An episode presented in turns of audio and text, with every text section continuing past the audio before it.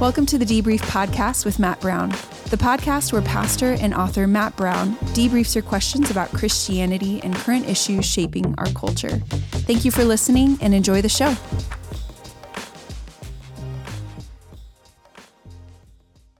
Hey, welcome back to another episode of the Debrief Podcast.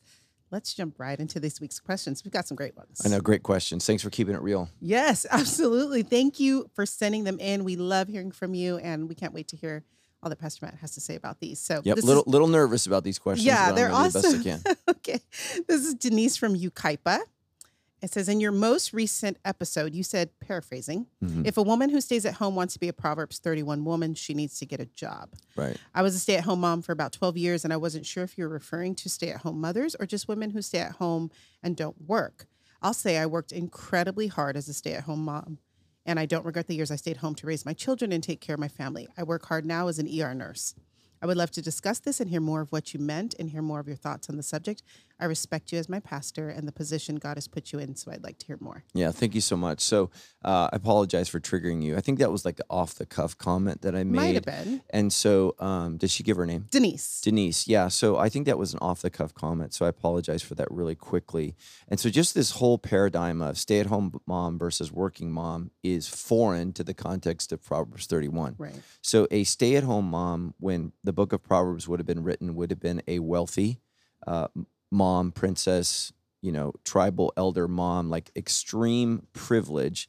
And most women in the ancient world would not have understood the category Hmm. because you would have had your children and continued to work because you worked to eat. Mhm. And so this is just one of those things where, um, you know, being able to be a stay at home mom is a privilege because what it means is that you have the socioeconomic uh, ability, either via a husband or family, that allows you to focus on the kids when they're little. And so that's a real blessing in that. What I meant by that is a lot of Christian women think they're a Proverbs 31 woman because they stay at home. And the joke is not that that's bad or good. Every family should pray about it, but that the woman in Proverbs 31 raises her family and works. Mhm. And so I think that's the thing that's missing. So I wasn't trying to say one way or the other. And I'm not trying to say that women who stay at home don't work. Obviously, they work. And I think each family needs to make a decision uh, for what's best for their family. There are some instances where the woman makes so much more money eh, than the man that the man stays at home because our modern society is so different in that way. So I wasn't trying to make a statement about what's better or worse. It's just that I've met so many Christian women who, you know, idolize Proverbs 31 but miss the meaning of what she's Yeah. doing. And what she's doing is she's juggling multiple hats in that text. Uh, she can, you know, raise the kids at home. She uh, can earn money and uh, and allows her husband to be respected at the center gates. It's just it's just a very very different context. And and so that's one of the things that's so hard when we interpret scripture is understanding what God wants me to do in my modern life as I look back into the ancient world. And so, ideally, um, I think that children uh, are, are best raised when one or both parents can focus on the raising of the child. Mhm. And so, um, so I think that's fantastic what you did. I think that I, I celebrate that, and that's not to say that you didn't work then or and you do work now. Both are work, and both are a sacrifice. Yeah. And so you need to pray f- through that and for that. Um, when I started Sandals Church, I was a stay at home mom with my girls. Yeah, for two years. And Tammy was the primary uh, breadwinner, income earner for us. And so um, that was tough. But Yeah. uh, and then with our son, the church had grown and I was able to uh, go to work and make a living. And so, and we switched that with our son. Mhm. So Yeah. I personally think our girls were raised better, but that's just me. yeah, that's awesome. Yeah, I think when you read through that passage, she's doing a lot. She's, Everything. She's doing everything. She's she's raising her kids. She's got a business. She has servant girls. Yeah. She's uh, making sure her husband is well taken care of. Yeah. And so, yeah, I think that. Yeah, was, so I think that the confusion is, you know, kind of the 1950s version stay Sure. at home mom. right. You know, all the men came back from the war and and there was really an economic crisis in our country because women for the first time in America had done so much. Mhm. Same thing happened to the black community. Mhm. Um, you know, blacks um, in, in America had enormous uh, privileges for the first time socioeconomically because a they were paid an equal wage. That was one of the big things that happened was during the defense bills. Um, black activists said, "Hey, we want to serve America, but we want to be paid equally." And so that's one of the exciting things. Uh, a lot of people think Martin Luther King, but it really started in the 40s Mhm. um, during World War One Mhm. uh, excuse me, World War One, World War Two, and that's really where uh, that got, got its move. But then they came back, and a lot of black people lost their jobs, and that's really where the ghettos come from in Watts and Long Beach. Uh, you know, why were there so many black people there? Because during the war, they were working, making making the things so that the vast majority of our soldiers were white. There were black units and Mhm. stuff like that, but uh, America was still racist back then, so there was still a lot of issues there. But women worked and women did amazing things. So then they come back and it's like, what do we do? Well, you become a stay at home mom and you Mhm. buy things, you Mhm. know? Yeah. And so you think of uh, I Love Lucy, Mhm. kind of that mentality of, of what it's like. And so that really kind of became Christian, yeah. which Mm. it wasn't. It was just 50s Americana. Hmm. And it, it created it created an economic boom, but it also created an economic uh, struggle. Mhm.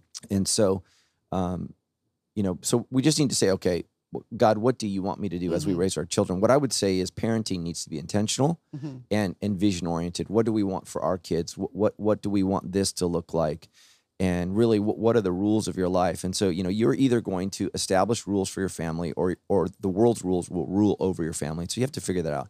So I apologize for just that real quick kind of side note that maybe caught you caught you off guard. And so I apologize for that. I appreciate that, but I think that both working in the home and outside of the home are valid. You need to pray through that and work through that as long as the kids are getting the amount of time they need because kids need a lot of time and those years are precious Mhm. and important in terms of their development. Yeah, absolutely. I've always le- needed a little bit of both.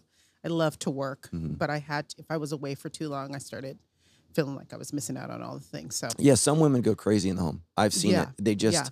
they just can't they can't do it. And I don't mean like crazy like I'm not Yeah, stir be- crazy. Yeah, I'm not meaning like Right. speaking against a woman's emotions. I'm just saying that is not for them. Yeah. Mm-hmm. They need adult interaction. They have a skill set.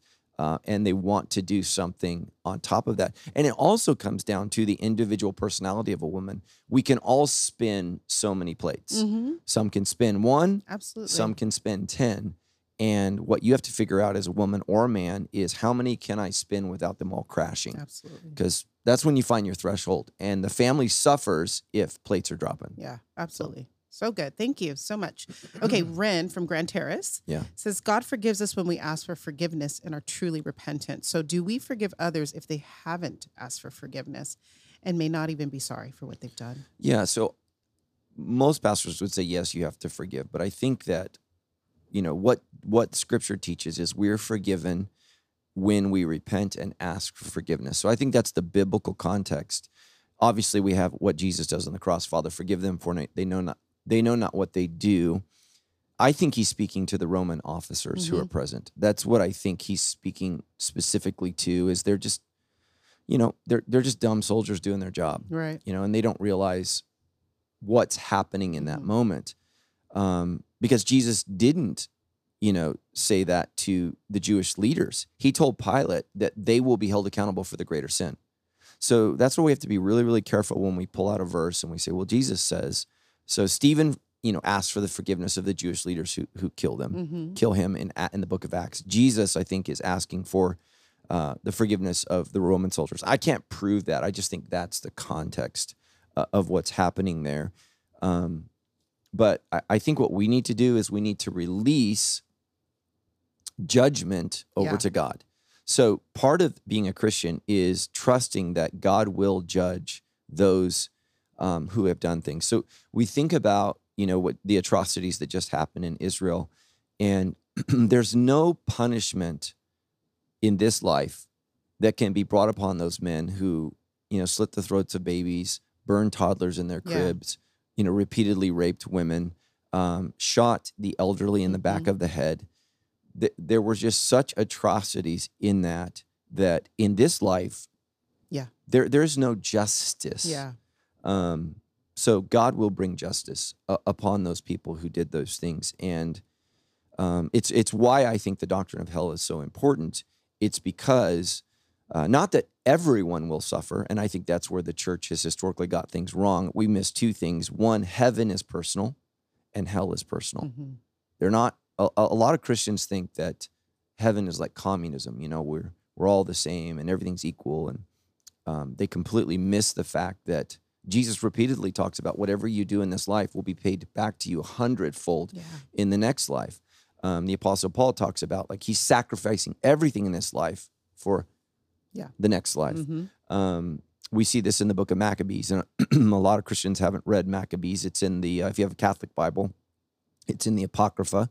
Uh, the first book of Maccabees, second book of Maccabees. I believe it's second Maccabees chapter sixteen, um, but where the seven sons are all uh, murdered by the Greeks, and so um, the mother, as her son is dying, is cheering him on, saying, "You will do this for a better resurrection." Mm. And we see that Maccabees is quoted in the book of Hebrews, chapter 11, the, the people of faith. That's right. He actually is talking about some died for a better resurrection. Mhm.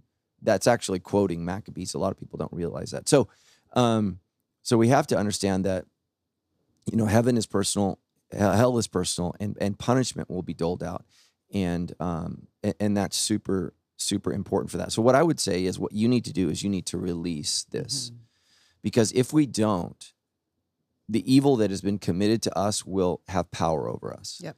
And that's what I see in our society. Um, you know, what's happened with Hamas and the Palestinians, the evil that they believe that they've experienced, and I'm not saying, I'm, I'm not, I'm not weighing in on two state, uh, Israel's better, whatever. I'm just saying they have felt wronged. Yeah. And so they've allowed that wrong to take over themselves. And this is my fear for Israel. My fear for Israel is that this will change them as a nation. And there's a great movie out called Munich, and it's the story of, you know, uh, Israeli athletes were kidnapped and murdered in the Olympics, and I think in 1972. I can't remember what year it was. And it's the story of the undercover Jewish agents tracking down those terrorists and murdering them. Wow. And ultimately, what happens is those Jewish agents become the very evil Right. that they're trying to eradicate. And that's why Paul says, never repay evil for evil. Um, and so, and that doesn't mean that we can't bring justice. Um, what it means is the Jews don't slit the throats of Palestinian yeah. babies. They don't set toddlers on fire. They don't parade Gazan women Mhm. out and rape them. That's repaying evil for evil. Right. Um, it's so I, I think that that's where uh, Ilhan Omar, the congressman, I think she has, I think she's got um, a little twisted in her mind in terms of because because I don't know I don't know what you think a country should do in that instance. Yeah. But here's what we need to do: is we need to say, Father, forgive them, Lord. I'm, I'm gonna I'm gonna trust. Here's what I need to do for an unrepentant person who's wounded me. I'm gonna trust God that you're gonna handle this, and I want you to take this judgment, this anger, this bitterness. I want you to take this from me because Paul says, if the sun goes down on our anger, it That's gives right. a foothold to the devil. Mhm. And so, I think you know, Donna, if you know, if you wounded me, hurt me, sinned against me, and you you were sorry and you asked for repentance and forgiveness, if you repented and asked for forgiveness, I I am biblically mandated to forgive you. Yeah. And if I can't do that, then I don't understand what God's done for me. Mhm. But if you know you and I, we have a fallout on the show, and um, you know we never talk again, Yeah. what I need to do is say, and assuming you know you, I believe you wronged me, you hurt me. I just have to let that go and say, God, take this away from me because I'm way too focused on this, and I'm going to trust that in the end you're going to deal with Donna Yeah. and bring her to repentance, or when she stands before you, you're going to deal with her. Mhm. Either way, God, I trust that you are good and that you're the judge, and so that's really where it comes from. Is we got to let it go because um, but i don't like it when people say you know um, i think of one interaction i had with a young woman in our lobby who she said my dad molested me Mhm. and my mom thinks i should let him walk me down the aisle and i'm just like for Yeah. the love of jesus Right. no like yeah. christians get such a warped cultic view of forgiveness and and and, and that's why non-christians just look at us and go what is wrong with you Mhm. because we have this warped view of, of, of forgiveness. And so she said, So I don't have to let my dad walk. I said, No, I will. or any man, Yeah. anyone that hasn't or don't have someone walk you down the aisle. That's a cultural stigmatism that you're you're feeling like you have to do. Right. Um, but it's just so, you know, well, we need to forgive, and it's like, Yeah, well, forgiveness is not denial, right? We're Yeah. not denying that something traumatic or that this person wronged you, especially someone that's still maybe continuing to offend or Yeah. continue. You have to set a strong boundary. That doesn't mean you don't let them go, Yeah. right? And let the let ask the Lord to take the sting of that Yeah. away. Yeah. Yeah, so that's a tough, tough question. Um, you know, we had an interaction with with a church family, um, some good, good friends. Uh, they're actually on staff now, but we had a falling out for I don't know how many years, Hmm. and and it was hard for us. These were close personal Yeah. friends, and unfortunately, um, Tammy and I have experienced that over 27 years, a lot at Sandals Church. But they they mailed us a card, Mm. And I, I held the card up. I hadn't opened it yet. And I told Tammy, I said, all they have to do is say, I'm sorry. Mm. And I opened up the card. Guess what it said? I'm sorry. Yeah. And now we're great friends. Yeah. Because that's the power of just saying, look, I'm really sorry that, for how this happened. And, um, and, and, and I'm sorry too for the lost years, but, but we're better friends now because of it. And Right. so, um, I think he's more mature. I'm more mature. I think as, as friends, we're more mature because, you know, resolving conflict matures people and friendships. Mhm. People who can't resolve conflict never mature, never grow, and that's very, very difficult. So Beautiful. Love Yeah. it. Thank you. All right, we're gonna keep rolling. sounds like I'm dying less now. So I apologize to our listeners. You're good. All right. This is Sarah from Columbus, Georgia. Hey, girl. Hey. Nice to see you. Um, I've been listening to an audiobook version of the Bible before bed and have actually gotten through Leviticus for the first time. yeah, congrats. I know it's not it's not an easy task. It ma- mentions sex during menstruation as a sin multiple times, and to me, it seemed to even equate it to homosexual intercourse. Mm. Is this still considered a sin in modern Christianity? Why or why not? If it is, why is it never discussed? Thanks, Donna and Matt. I love the show. Yeah, thank you so much. Thank so you. it's mentioned actually. Um, what was her name? Sarah. Sarah. I believe it's mentioned in Leviticus 15, Leviticus 18, and Leviticus 20, as well as two times in Ezekiel.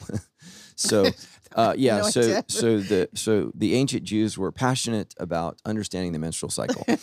so so what i would say is this is that for the ancient jewish world life itself was in the blood so when you kill an animal that's why Right. uh, the blood is what's brought before god so their understanding was that the very essence of life was in our blood. And so uh, for a woman when right your body is storing up the blood in preparation for a baby um, that discharge is life. And so therefore to be honored and it is to be respected. So that's how they understood that. I think it's very very difficult. I do not think eh, i think specifically what she's talking about is in leviticus 19 it's mentioned in the same chapter that a man must not lie with a man um, but it's very um, you need to understand that a woman's menstrual cycle and a, a man who has a nocturnal emission that is a wet dream um, neither of those are considered sin. So it's just it's just a discharge. And so uncleanliness is just the process of which you go through in order to prepare to stand before god once again. It's not sin.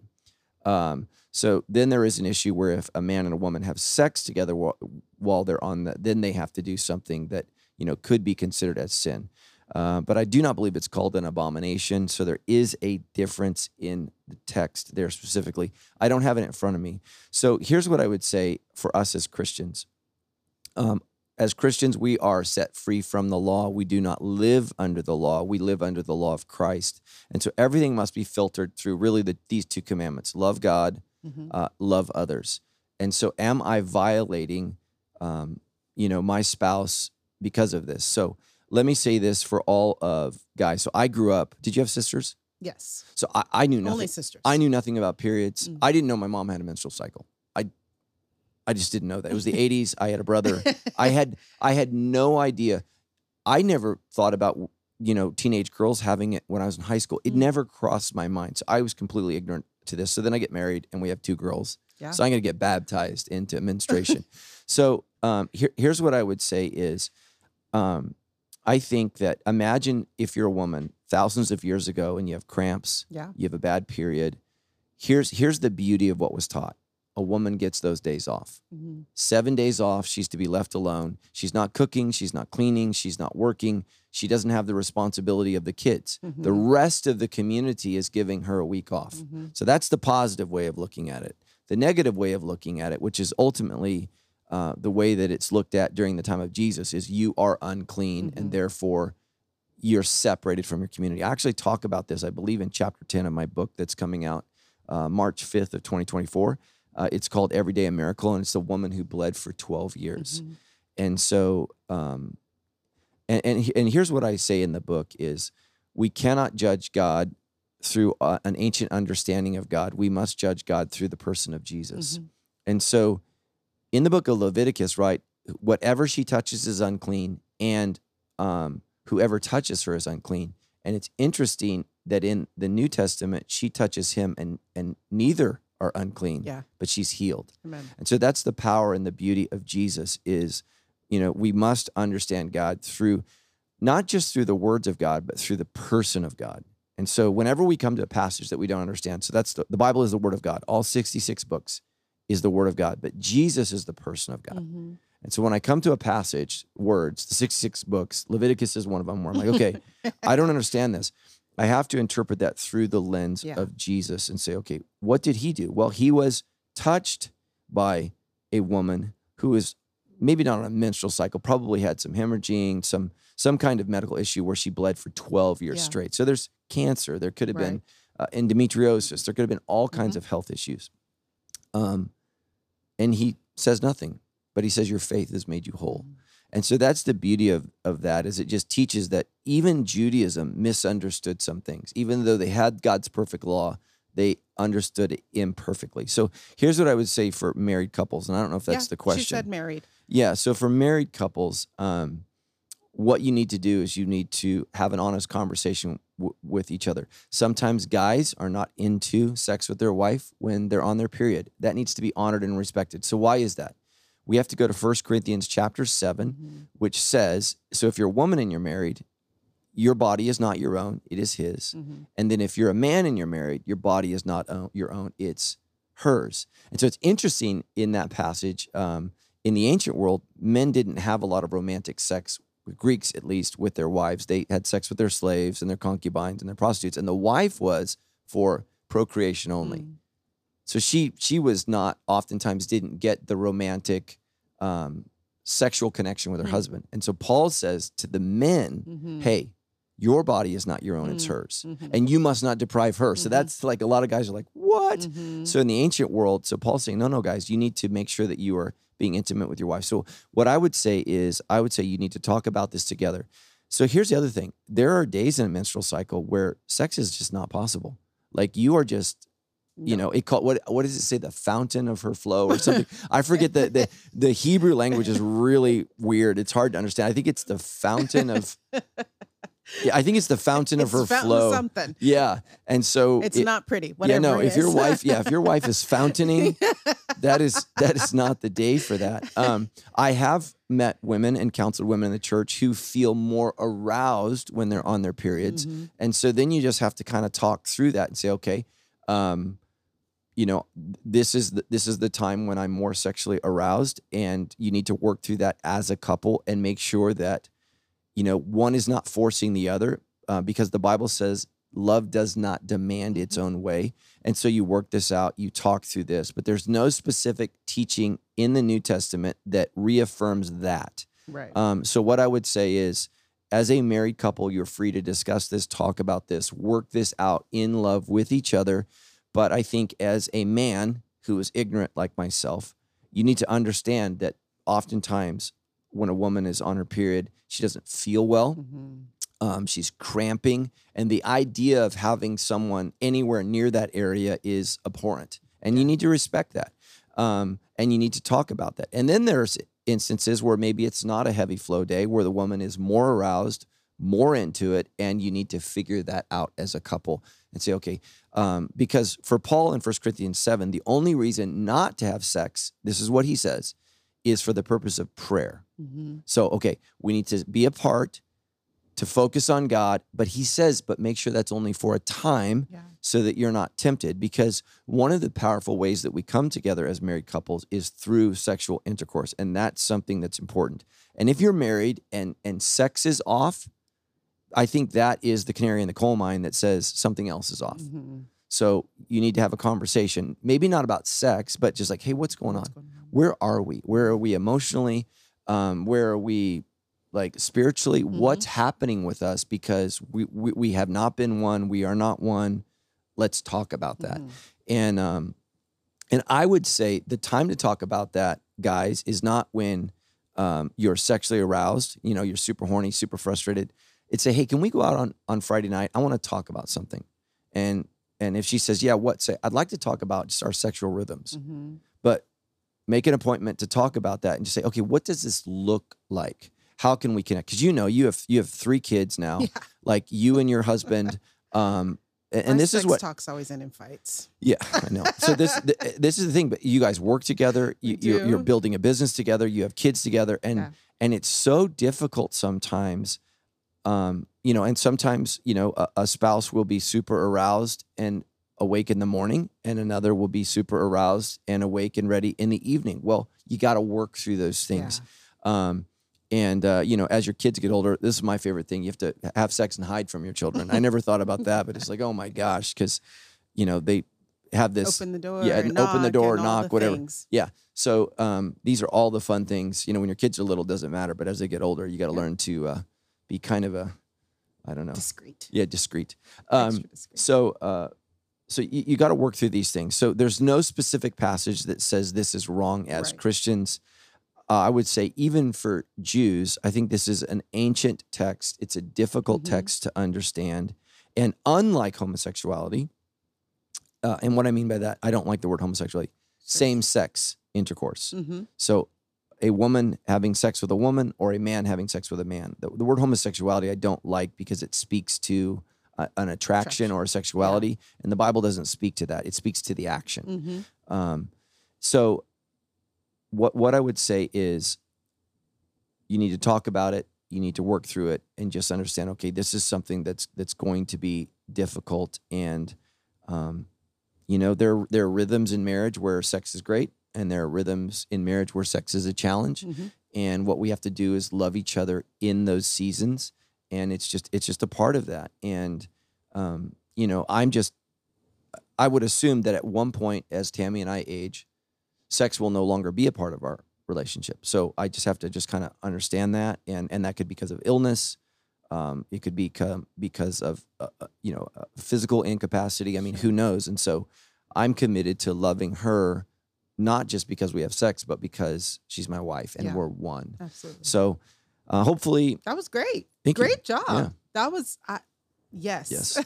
if you ever had a question about sex and menstruation, yeah, that there was you go. it. Yeah. There's a there's a guy on Instagram right now. He's gaining a lot of popularity. I forget his tag, but he's actually creating like little reels about educating men about periods Yeah. because he has a wife and then he has two little girls. And uh, it, it's actually really interesting how he does Yeah. it. Yeah. And Yeah. He, he has this thing about dusty sons. Like, I'm raising yeah. amazing girls, so don't bring your dusty son Yeah. over here. yeah, So, And so here's here's what you know what I would say. You know, Jesus was Jesus was Jewish, mhm. and there are things about the Jewish religion that we need to understand. And so here's one of the things that God taught His people: you need to operate in sex differently yeah, than the world does. right. and that's what's so important and that that is a thread that goes from genesis to revelation Mhm. is we don't just act on our desires we act on our desires in accordance with what we understand that god teaches and so that is the thread from the beginning to the end of the scriptures um, so yeah, Beautiful. that's it thank you Thank you. Awesome. All right. This is Annie Moss yes from Texas. i love annie Hey, Annie Moss. Um, I attended Sandals Church from ages 18 to 21. During that time, I lived as the world did. This kind of goes into what you were just talking about sex, drugs, alcohol. Then from 2018 until this year, my sin developed into an addiction. I used drugs and alcohol daily for five years. When it came, uh, with it came phy- physical illness, mental illness, assaults, and abuse. I recently had a prodigal daughter moment, and by the grace of God, I am two months sober and no longer with my sexual abusers. Awesome. Um, I'd Been having extramarital sex for over 10 years, but now hooking up with someone is out of the question and doesn't even appeal to me. But I still have sexual urges, especially during ovulation. I want to abstain from sex, but isn't masturbation better than having an energy exchange with someone who isn't my husband? Is masturbation bad and does it keep me from God's grace? Yeah. So there's th- this is. Let me start with this. Thank you for your question. Yes, thank Annie. you. Uh, I'll be praying for your sobriety. You know, as I said in last week's message, you know, when we're identifying the one thing, if Mhm. you are an addict, there's nothing more important in your life Yeah. than sobriety. That is that is the number one thing. So I'm going to be praying for you. I'm gl- I'm grateful for your two months being clean. This could probably be a struggle for the rest of your life, and so I'll be praying. Um, Yeah. You know, as you know, the uh, the AA prayer says that one day at a time you'll get through this, and that's just so so important. And we need to remember Reinhold Niebuhr was a Christian who had, who developed that whole way of thinking, and that comes from whoever um, would come after me, let him pick up his cross daily and follow me. And so, uh, battling addiction is learning to die to yourself every day. Yeah. And so, I think the more days under your belt you get, two months right now, I think it will get easier, but it never goes away. And so, uh, I'll be praying for you. So her question was, Is uh, masturbation bad and does it keep me from God's grace? But it's in this this context that she's still having urges, especially during ovulation, and she doesn't want to jump into a yeah, yeah, and I've heard that a lot from women. Um, you know, men tend to have an uncontrollable urge. I think it's every seventy-four hours. You know, because um, that's how long it takes for a man to uh, build up the sperm bank, and then it's ready to be released in some way. But I've heard a lot from women, and I'm not a woman, but but especially the single women in our church. I, I actually had a good uh, girlfriend of mine, a female friend, not girlfriend, uh, tell me. She said, "I- "I'm great at being single." She said, "It's about once a month that I." so it was interesting. She she told me that, and I said, "Okay, well, you know, I'll be praying for you on that." Uh, and she didn't go into any more detail than that, but just shared that, and I appreciated her honesty. So here's what I would say: is just as a perfect person of addiction, I think it's so so important that you learn self mastery, and I, and I think that that's that's important. Um, addicts are addicted to dopamine releases. Orgasm is a way in which there's a dopamine release, and so uh, I'm glad you're not hooking up. Yeah. Um, what I would encourage you to do is focus on your sobriety and really, really try to um, stay there. Um, and what I would say is, if it's possible for you not to masturbate, I would encourage you not to do that.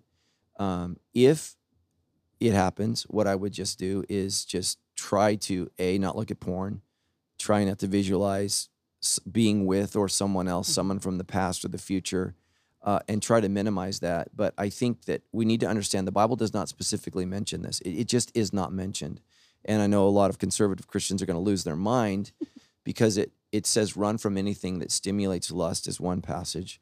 Okay, but what happens when you're stimulated? So that's where you are. And um, you know, I'm older now, so this is much easier. In if she was asking this of 25 year old Pastor Matt, I would have been right there with you, sister. I struggle with this as 52 year old Pastor Matt. Um, sexual rhythms are something that are much easier for me now. It just is. I think that's just a process of my testosterone level going down. But what I would just say is, um, is it a sin? We talked about, um, I think with the, the podcast with Darren, you know, there's three things. You know, what's my preference? What's wise?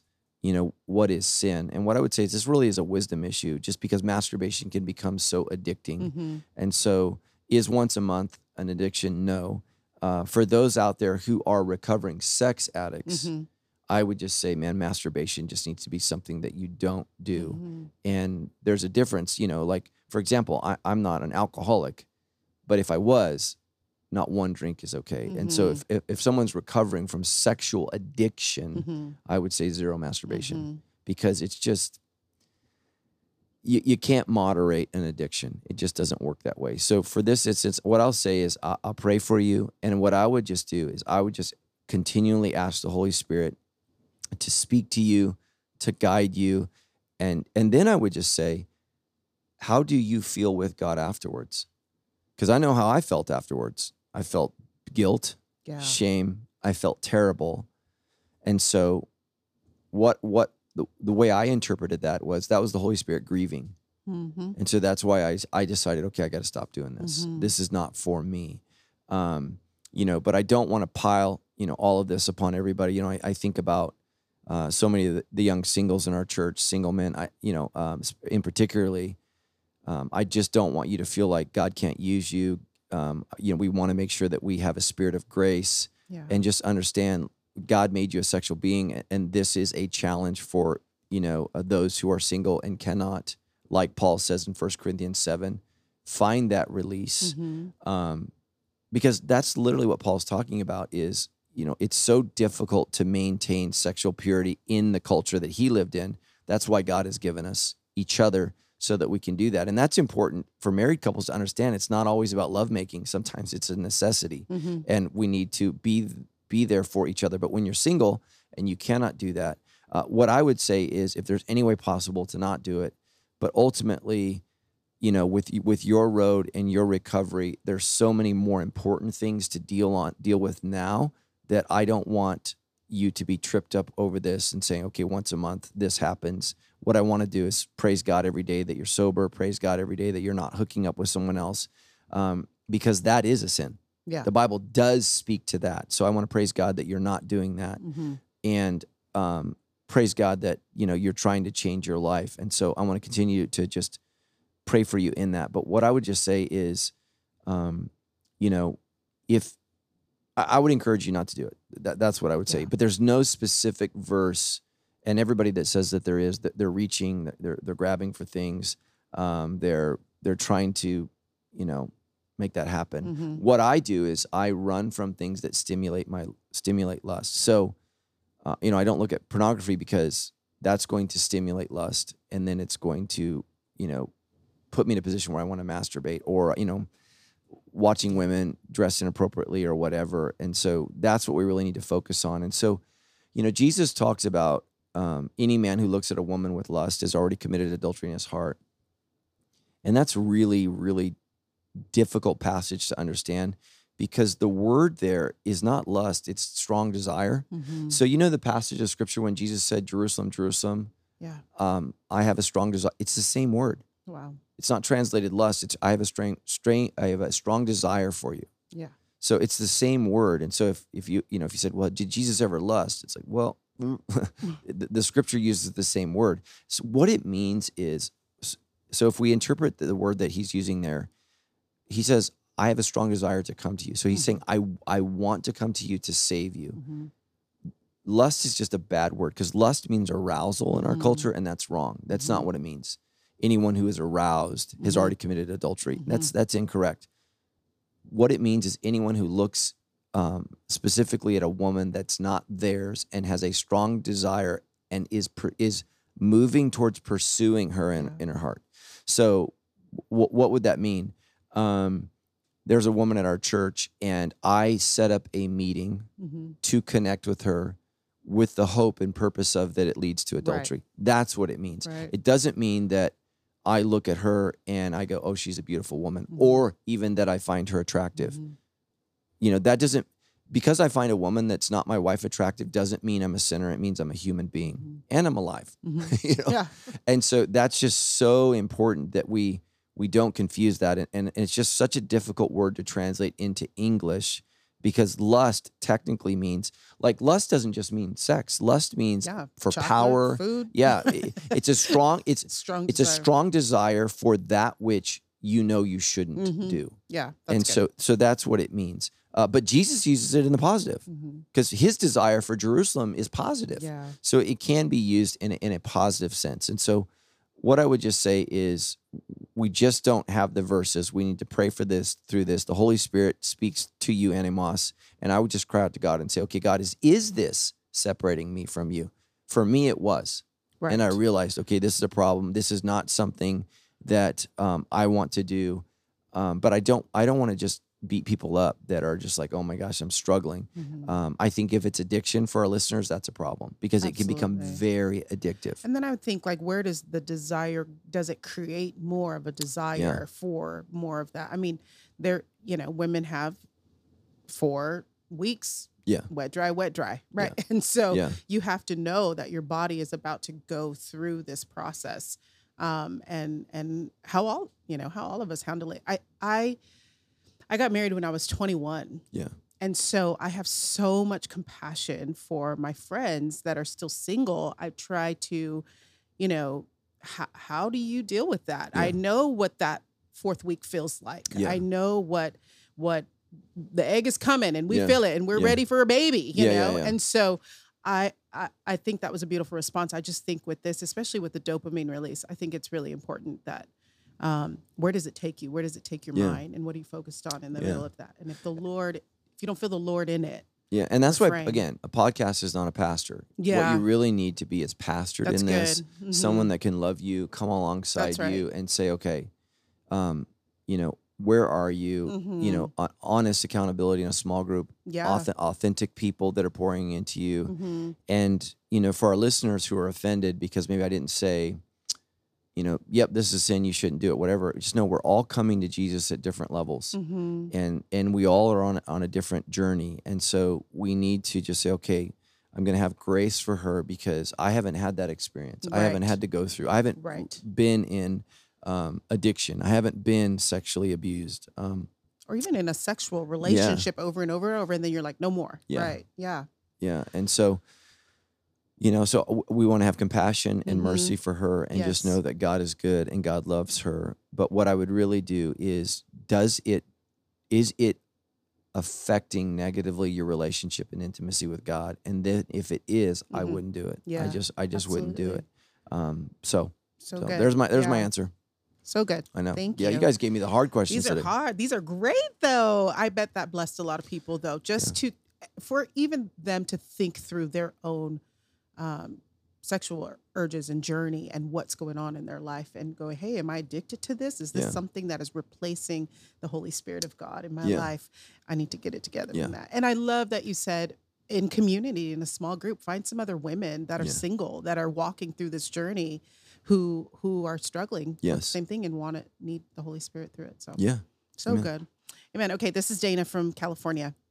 I read this Dana from Dana Point, and I was like, that's not what it said. Yeah. Dana from California. I recently took a spiritual gifts test and I scored the highest in prophetic giftedness. Yeah. What does that mean? How can I continue to develop this gift? How does this serve my church? Love this. Would you allow someone in your congregation to approach you with a prophecy they Yeah. received? Yeah, so I'm not a big fan of spiritual gifts tests. I'm just going to throw that out there. Um, you know, the spiritual gifts tests arise and come into being when all these personality assessment tests came. And so Christians are like, "Hey, we can make money if we, you know, create these these tests for people to figure out their spiritual gifts." The best way to understand your spiritual gifts is in the context of community and Yeah. and that's where that is. So the apostle Paul says that he wishes everyone could speak prophetically. Mhm. So this is so important. Um, uh, you know, specifically, women can speak prophetically. This is one of the things that I think is so important. That and what it's saying is it's speaking for God. Mhm. Um, this is what God says.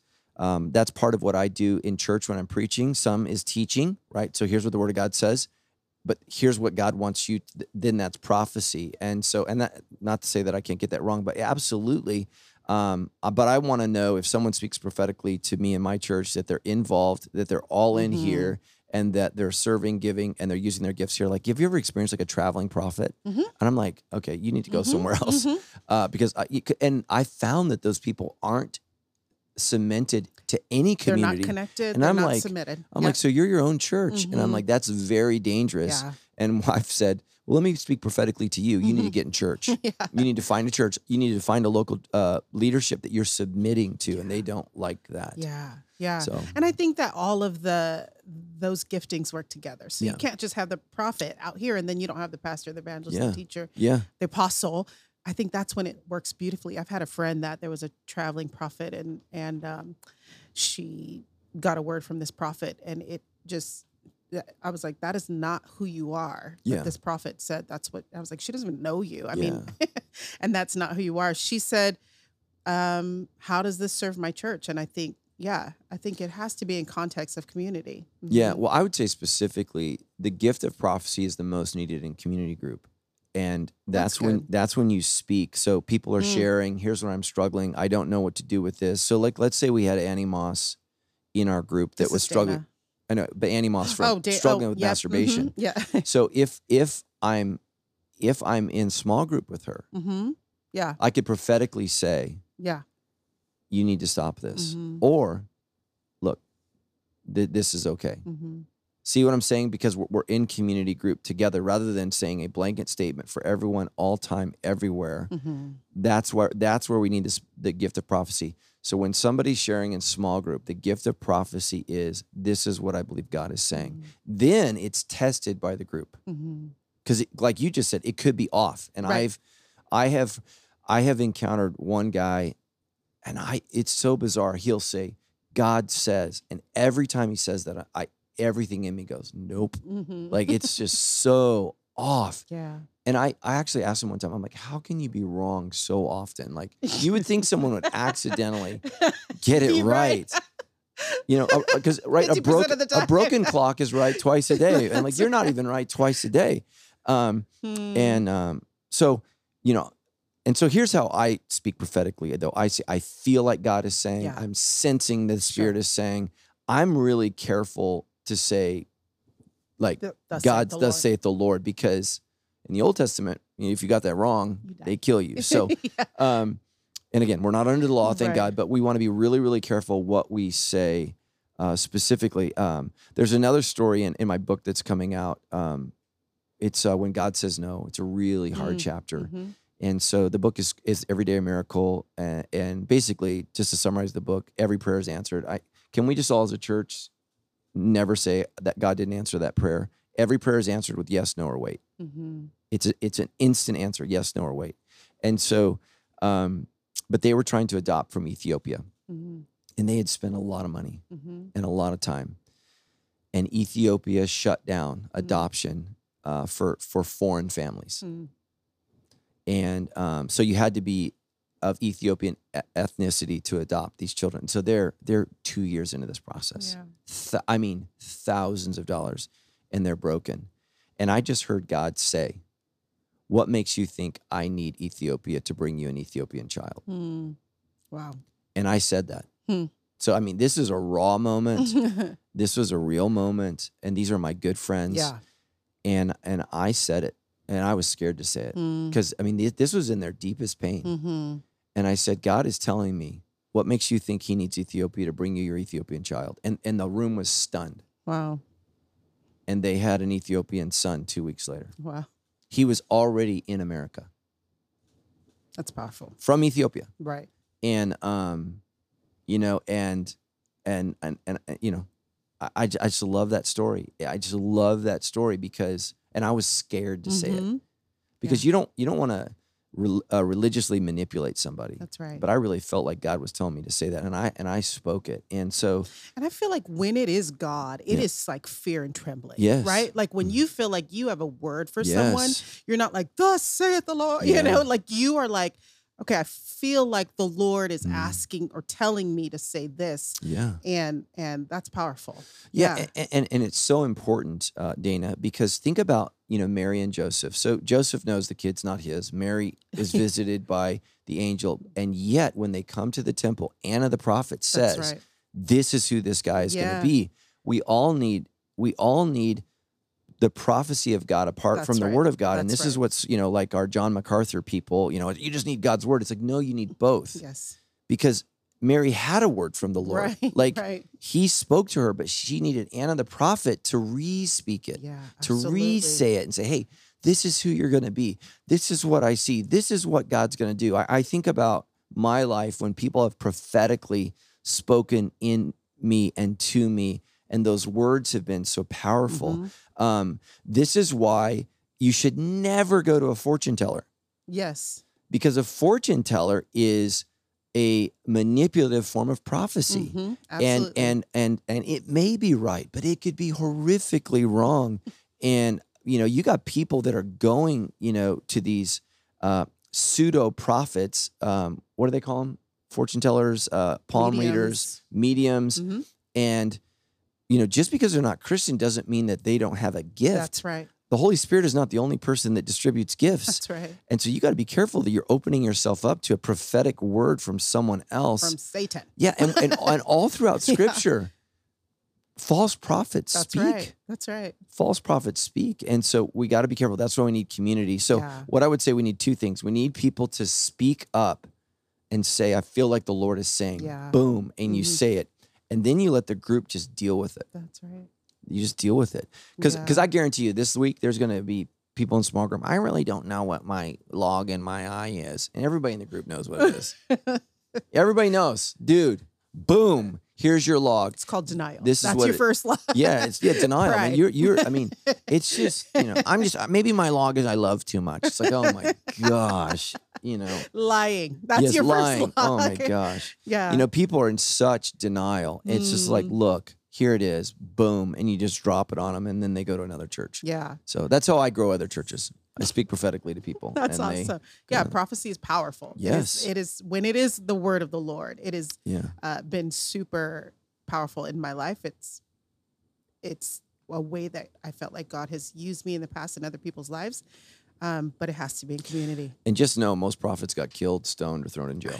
It's, So it's just- so been just- a very that's a journey, right? yeah. Well, okay. So let's let's just talk about this issue. So, um, like God appoints a pastor over church. You believe that, yes. and so he has spiritual authority and insight. mm-hmm. I have 220 employees. Mm-hmm. If any of them want to quit, I have no say in that. Right. But if I feel led that it's time for them to quit, I lose friends. It, Yeah. it's it's bizarre. There's Mhm. no in the church today. There's no like, oh, the Lord speaks through leadership. Speaks through- nothing. Mm-hmm. It's it's just so amazing to me in the church that Mm. you know, well, you're the boss. Okay, well, yeah, technically, but I'm also in charge. We need to open ourselves up to people prophetically speaking. And so, what's interesting to me is in our culture, people want to speak prophetically to me, okay, Sure. but they don't want to receive it from That's me. That's right. Yeah. And so that's sense. that's the thing that's so weird in our culture is okay, I hear what you're saying, um, but but what about this? yeah. So yeah, So good. I heard you say, how, she said, How do I develop this gift? Um, I heard you say it, it develops in community. yeah, yeah. You you got to practice it and, Mhm. and and understand. You know, you can get it wrong. Mm-hmm. That's why we we test we test the spirit of the prophets. That's what it says. You know, um, Yeah, absolutely. And I would say in serving too. I mean, like, yeah, I mean, I love the, you know, the spiritual gifts test. It, you know, that could be great. That could not be so great. Um, but in serving, I feel like the Lord really shows Yeah. you what your giftings are. yeah. And I would say, God, could God use a test? Sure. So I, I came out a little negative on that, but sure. uh, we actually had a guy like, in our church. This is this is a true story. We had a guy in our church who took a spiritual gifts test, and I think the test there was 23 gifts, and he's all, Pastor, I have them all. and I was like, Oh, so you're your own church, okay? You know, and so which is just well, such Jesus. yeah, it's just such uh counter to First Corinthians chapter 12, the different gifts, Sure. different parts of the body. Yeah. He's like, I'm the whole body. I'm like, no, dude. Um, so yeah, so what you got to do is you got to practice, and and and and pro- pro- the prophetic gift takes courage, yeah. and um, Takes faith. That's yes. right. So yeah, great question. Great question. Thanks, Dana. All right. Last one, Jamal from Moreno Valley. In your sermon, you emphasize the importance of knowing and understanding who Jesus is as a prerequisite for sharing our faith in him. Given this, how do you address the glaring theological differences between mainstream Christianity and religious groups like Mormonism and Jehovah's Witness, which also profess belief in Jesus and or identify as Christians?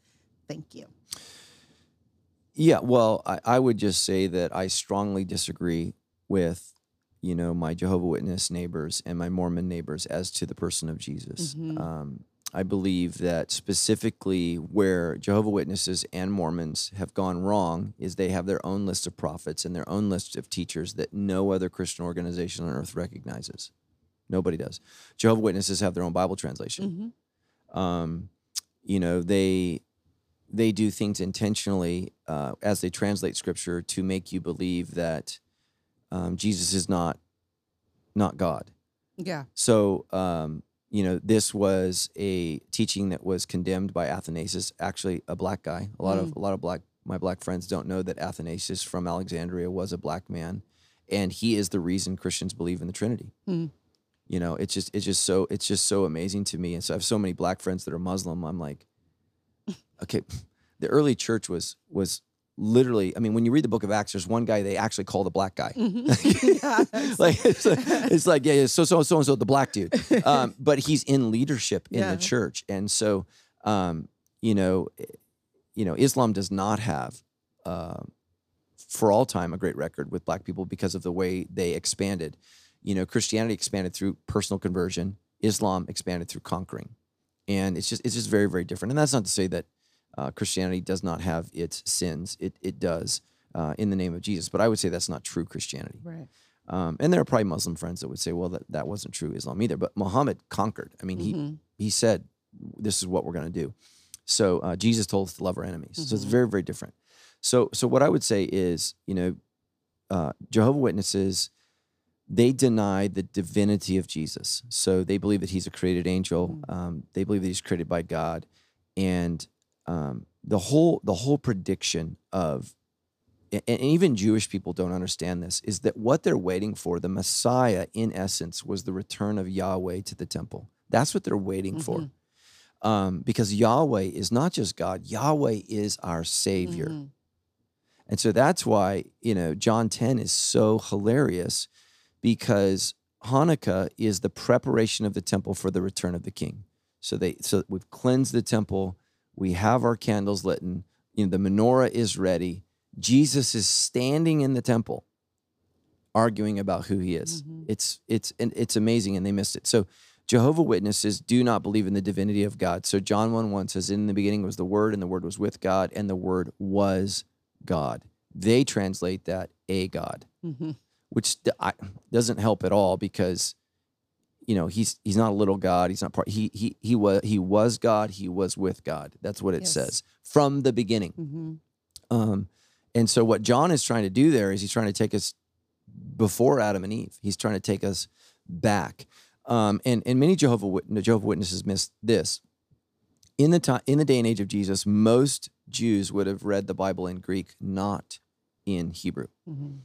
So when Jesus says to the religious leaders before Abraham was ego eimi, that is exactly in the Greek what um, God says to Moses. Moses says, "Who shall I say sent me?" And God says, "Ego eimi."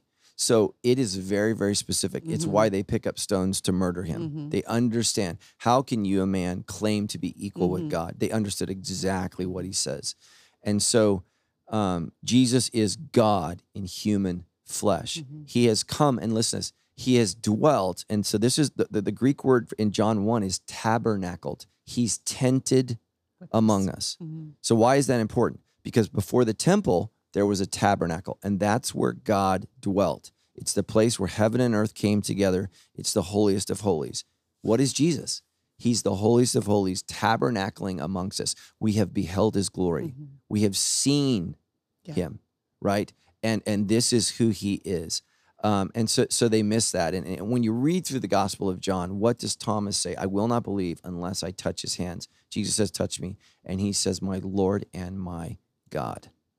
So he he says it. You you are both. And so Christians worshipped Jesus as God um, right since the resurrection. They were Mhm. confused up before the resurrection, but they they they they worship him as that. So then Mormons go the other way. They say, okay, Jesus is God's son. He is divine, but there are many gods. And so they believe in multiple gods, thousands of gods, Mhm. you know, and so so those two cults go separate from Christianity in different directions. Jehovah Witnesses says Jesus isn't God. Mormons say he's one of many gods. And so um, you know, both both um religions originate from kind of the Wild West when most Americans were illiterate. They Mhm. didn't understand, they couldn't read. Um, you know, the Book of Mormon is deeply problematic historically, and, and even like BYU is now saying it's not a historical book, Mhm. which I actually appreciate Mhm. that they're saying that because, you know, they've taught it to Mormons like it's factual and it's Mhm. just not, which is different from the Bible Mhm. because when it says this city was there, we go and we there. dig and it's there. Yeah. Like the the Christian Hebrew Bible is built on real places, real cities in a real time, Mhm. and the Mormon Bible is what I would call a fictitious story. Mhm. So you know, a, a, a myth, so to speak. Um, so what I would just say is that's why you need to know who Jesus is. So if you Mhm. want to know who Jesus is, I would go to John chapter one, Hebrews chapter one. So Hebrews says he's not just an angel. So you know that really refutes because he says, "To what angel did God ever say, You Yeah. are my son?" Mhm. So Jesus has a unique form. Uh, Mormons mistranslate the word begotten. Mm. They, th- that's where they miss they, they mistranslate that, and what it means is he's the only of he's the only of the Father. It's a Mhm. uniqueness in that he's one. Um, and so that they just say, well, he's the only Son of God that was born in human flesh. They kind of really hold on to that. Um, but you know, we we reject that. Historical Christianity has rejected that, and for about you know 1600 years, we have we have worshipped one God who exists Mhm. in three persons. Mhm. That's where the word triune comes from. He's a triune God. Do we understand it fully? No. Mhm. To have Christians identified God perfectly? No. Um, but even in the book of Matthew, we baptize in the name of the Father, in the name of the Son, and in the name of the Holy Spirit. Mhm. Um, so there's a there's a sense of equality there. Is what does it mean to be a Christian? We don't just follow God. We we follow God who has a Son and who has sent us His Spirit. And so we live by those three things. Uh, the the Apostle Paul ends Second Corinthians with "May uh, the grace of our Lord Jesus Christ, the love of God, and the fellowship of the Holy Spirit be with you all." And so that is you know a closing benediction for the church that we are we are a people not just of Jesus, we are a people of God the Father. We are a Yeah. people of his son. We are a people of his spirit. Mhm. And and so what has changed for us as Christians is um, you know, there's so much tension now with the temple um, in Israel. So Muslims are on top, Jews are on the bottom. And here's what Christians don't understand is we are the temple. Mhm. You know, we, we are the place where God dwells. And so back to um, Annie Moss's question about masturbation is Mhm. what do I allow in Mhm. his temple? Mhm. And that's where I really have to sit and wrestle and work through with a pastor. Yeah. And so sobriety is great. It's great that you're not having sex with people outside. The Lord is celebrating that and Mhm. rejoicing in that. But when I begin to behave like I am the temple of God, you know, there's a seriousness to this. Yeah, absolutely. And um and so, you know, there's there's a laxity in the book of Acts, and, and a lot of people don't understand this, you know. So, you know, I want to be this Acts 2 church where we sell everything and we all live together. Okay, well, there's a problem with that. Does anybody know what the problem with that? The Corinthians got to bail out the church in Jerusalem because they sold all their property and they're poor. people don't realize that. So the Corinthians who had jobs Mhm. had to had to bail them out.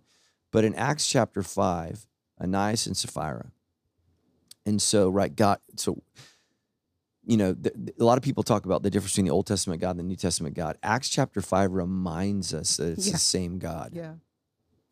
and and and and what's happening is in the name of God. They they're lying about their gift, and Peter says, "You have not lied unto men, but unto God." Mhm. And and he drops dead. Mhm. And our God's holiness is real. Mhm. And so when we interact with him, it's not just kumbaya. It's not just, That's right. you know, it's all love and it's all peace. It's all good, man. There's an aspect of God's holiness that is dangerous. And so when I'm interacting with him, I need to be aware of that Mhm. danger. Like, oh my gosh, this is, um, you know, and a lot of times I, I- think about Christians like uh, the divers that swim with Shamu in, in San Diego. Mhm. It's they think Shamu's their pet. Mhm. That's a killer whale, bro. Yeah, And every now and then it reminds us and Yeah, it drags it's killer whale. master down to the bottom and drowns it. Mhm. And and it's not to say that that's who God is, but God is dangerous. Mhm. He is powerful.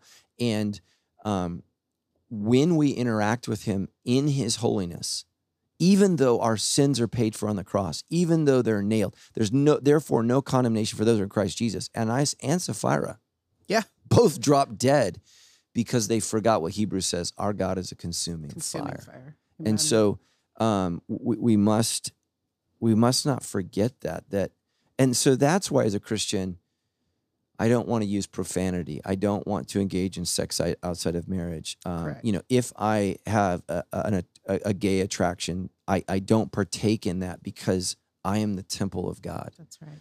um, and you know, for my my gay friends, you know, the harshest judgment. You know, you think about Huldah and what happened with Josiah. They were having gay sex inside the holiest of Mhm. holies, and so so much of the Christian gay community misses that. Mhm. That's what set God off. Mhm. You know, they put a giant penis in there, Mhm. and they would have male prostitutes, and they would come and engage. And God says, "This is not how I've called my people to live." Mhm. Yeah. and and if i am to entertain the the the, the almighty god inside of me that means i must be careful with what right. i allow inside of me and so and so so much of Judaism we, we fail to understand. That's what food is. What do I put inside of me? What do I wear around me? Who do I fellowship with? It's Right. because I am the chosen person of Mhm. God.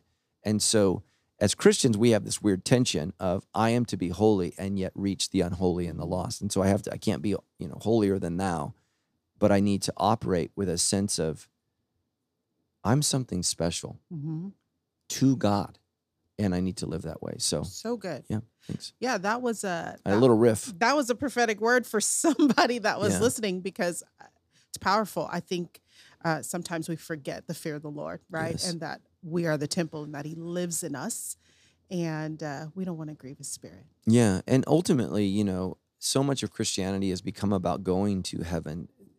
Hmm. The Christian life is not about me going to God. The Christian life is about God came to me. Yeah. It's it's the, the story of man is that God wants to be with me. He Mhm. he built a heaven and earth so that they could be together. So when you look at Genesis 1, it says in the beginning God created the heavens and the earth. So there's this unity Mm-hmm. and sin has broken that Mhm. and um, what the temple of God was, even in a fallen world, the temple of God represented the place where heaven and earth became one. Mm-hmm. And as Christians, when I when I repent of my sins and I make Jesus Christ the Lord of my life, listen to this: the Holy Spirit of God dwells in me. Yeah, And so now there's this place where heaven and earth are not separate that's right. because they are one in me, Mhm. and I need to really, really be careful Yeah. with that. And as Christians, we've lost we've lost some of that. So So Yeah. good. Beautiful. Thank you so much. Thanks for listening. That was great to this week's episode. You can always submit your questions anytime via our app or go to uh, move.sc forward slash ask. And we would love to hear from you. Thank you so much. Beautiful. yeah, thank you guys. Thank you.